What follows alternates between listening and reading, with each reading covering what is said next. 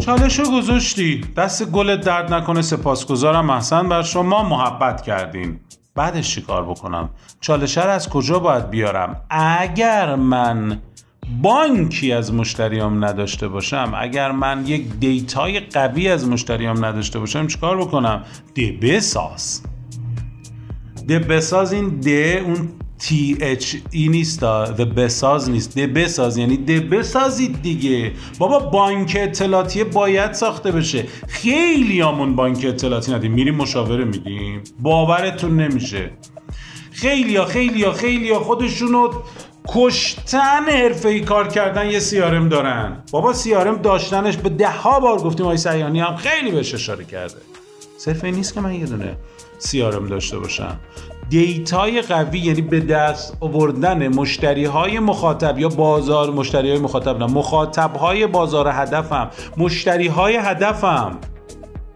من اونا رو باید به دست بیارم که به دستشون بیاد. حالا یه جا بنویس یه بانک درست کن با Excel درست می‌کنی درست کن با نمی‌دونم Access درست می‌کنی درست کن با Outlook درست می‌کنی درست کن. آقا من اصلا کامپیوتری نیستم با سررسیدت درست می‌کنی درست کن.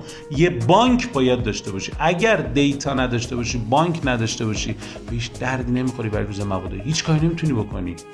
کسب و کارت به هیچ دردی نمی‌خوره. ببین اشتباه نکنید و بانک تو اوه بابا من دارم contact دارم دو هزار تا. خب عزیزم موبایل تو دزدیدن. ای بابا تو گوگل هم, هم هست دیگه توی Gmail هم هست نمی‌دونم اینجا هست فلان. OK احسنت بر شما. خیلی خوبه. دیتای قابل دسترس داشته باشی بتونی آنالیزش بکنی هر روز. هر روز ببینی چیکار باید انجام بدی چیکار نباید بکنی. تمام اینها برات مهمه.